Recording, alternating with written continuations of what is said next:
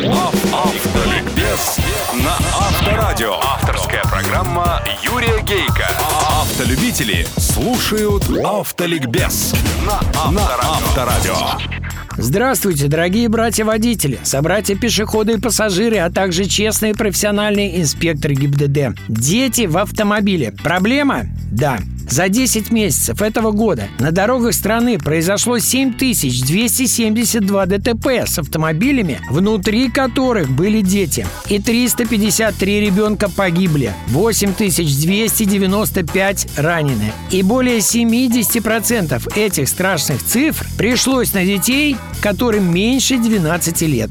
И ваша первая мысль, наверное, они перевозились без детских сидений? Том-то и дело. Нет, нарушение правил перевозки детей инспекторы, оформлявшие эти ДТП, отметили примерно в каждом пятом. Но и эта цифра значительно больше, чем за тот же период прошлого года, аж на 17,2%. Почему?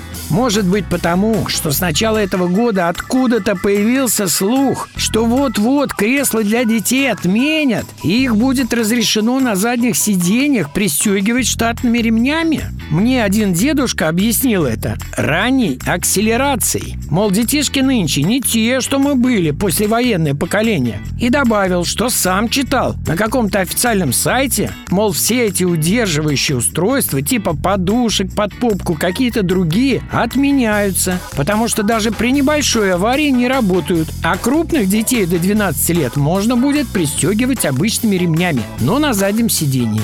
Я тогда летом этот разговор мимо ушей пропустил, потому что хоть сам дедушка, но мой шестилетний внук Мирошка далеко, там у них автомобиля нет. А когда домой приедет, я ему самое лучшее автокресло куплю. Но вот когда увидел сам цифры, которые только что вам озвучил, задумался. Неужели действительно автокресло для подростков отменили? И стал выяснять. Нет, не отменили. И не отменят. Вот яркий пример, как наш брат-журналист может словом убивать. Вполне реально убивать. Оказывается, это проект изменений в ПДД, касающийся перевозки детей, и размещен он на едином портале информации о подготовке федеральными органами исполнительной власти проектов нормативных правовых актов и результатов их общественного обсуждения. И в этом проекте предлагается убрать нынешнюю формулировку об иных средствах, позволяющих пристегнуть ребенка с помощью ремней безопасности. То есть это и подушки под попку, и так называемые бустеры, адаптеры. Первые – это детские сиденья без спинок, они в разы дешевле кресел.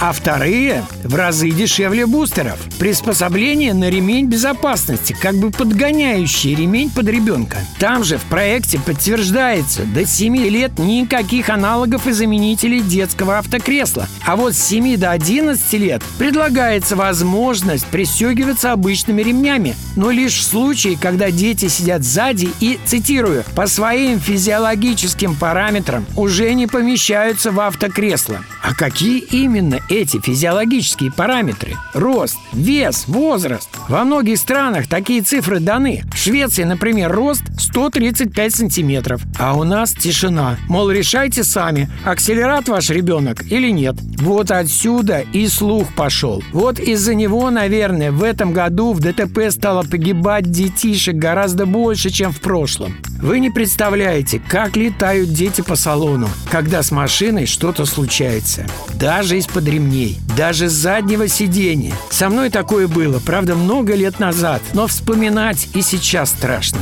Стукнулся я перед ком москвича в задний бампер «Волги». Не сильно, только бампер менять пришлось. А вот головку пятилетнего сына, сидевшего сзади пристегнутым, я долго вытаскивал из-под панели приборов.